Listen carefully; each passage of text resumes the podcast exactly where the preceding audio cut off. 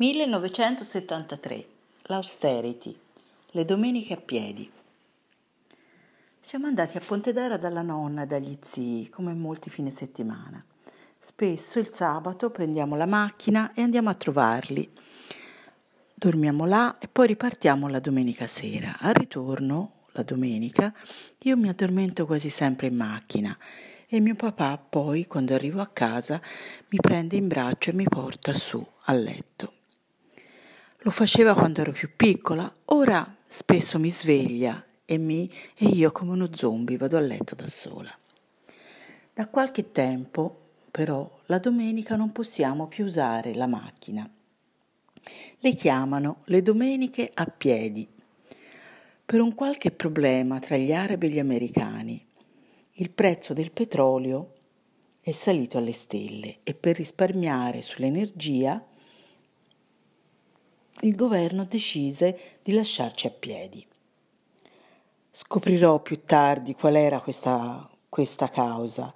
Erano le ritorsioni per la guerra del Kippur, ritorsioni dei paesi arabi contro l'America e il suo appoggio a Israele. Queste domeniche a piedi lo, le chiamano l'austerity ho pensato spesso in seguito che quella fosse stata davvero la fine degli anni d'oro, l'inizio della crisi. Solo allora arrivammo ad avere la consapevolezza che non si potesse solo migliorare, che non ci fosse sempre solo crescita e questa consapevolezza ci colse così, inaspettata, all'improvviso. All'inizio le domeniche erano proprio a piedi perché eh, non si poteva proprio circolare, i mezzi propri non potevano essere utilizzati.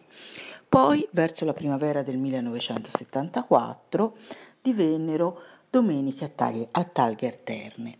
Purtroppo però mio padre e mio zio e mia zia avevano tutti la macchina con la targa ehm, che finiva con lo stesso numero, o pari o dispari, non mi ricordo.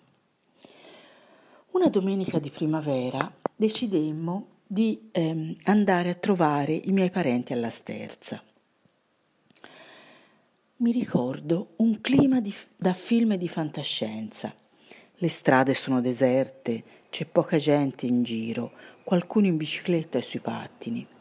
Noi partiamo da casa dei miei zii, io, mio padre e mio zio a Pontedera e ci incamminiamo fino alla casa dei Bocelli alla Sterza. Quanti chilometri sono? Penso quasi 20 chilometri. La via dopo Capannoli è deserta, il fiume era sulla sinistra e noi, passo dopo passo, arriviamo alla sterza a casa dei cugini.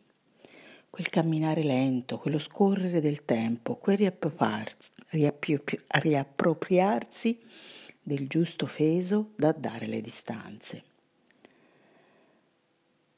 Mi, mi, chiedo se era così che la vivevo allora, penso di no, penso che per me era sola l'ennesima bra- bravata.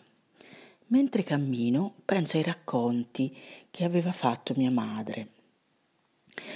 I suoi racconti di quando da Capannoli durante la guerra andava in bicicletta a Pontedera per andare a scuola, al ginnasio. Non c'erano altri mezzi a quell'epoca, durante la guerra. Ogni tanto arrivavano i bombardamenti degli americani e loro, di tutta fretta, buttavano la bicicletta in terra e si nascondevano nel fosso vicino alla carreggiata. Il ricordo di questa eh, guerra di questa madre che scappava sotto i bombardamenti mi accompagnò in quella pa- lunga passeggiata. Arriviamo e ci accolgono Sandro ed Edi e zia Andreina. Io vado di là con Andrea. Andrea mi mostra i suoi dischi, la sua musica e un bellissimo impianto stereo nuovo. La casa è quella che era anche stata di mia nonna. È una casa grande. Mi chiedo che musica ascoltasse mio cugino allora. Era già innamorato dell'opera e dei tenori, lui che poi diventerà uno dei cantanti e dei tenori più famosi al mondo. Nella stanza di là hanno anche un biliardo e un grande camino, è tutto grande in quella casa.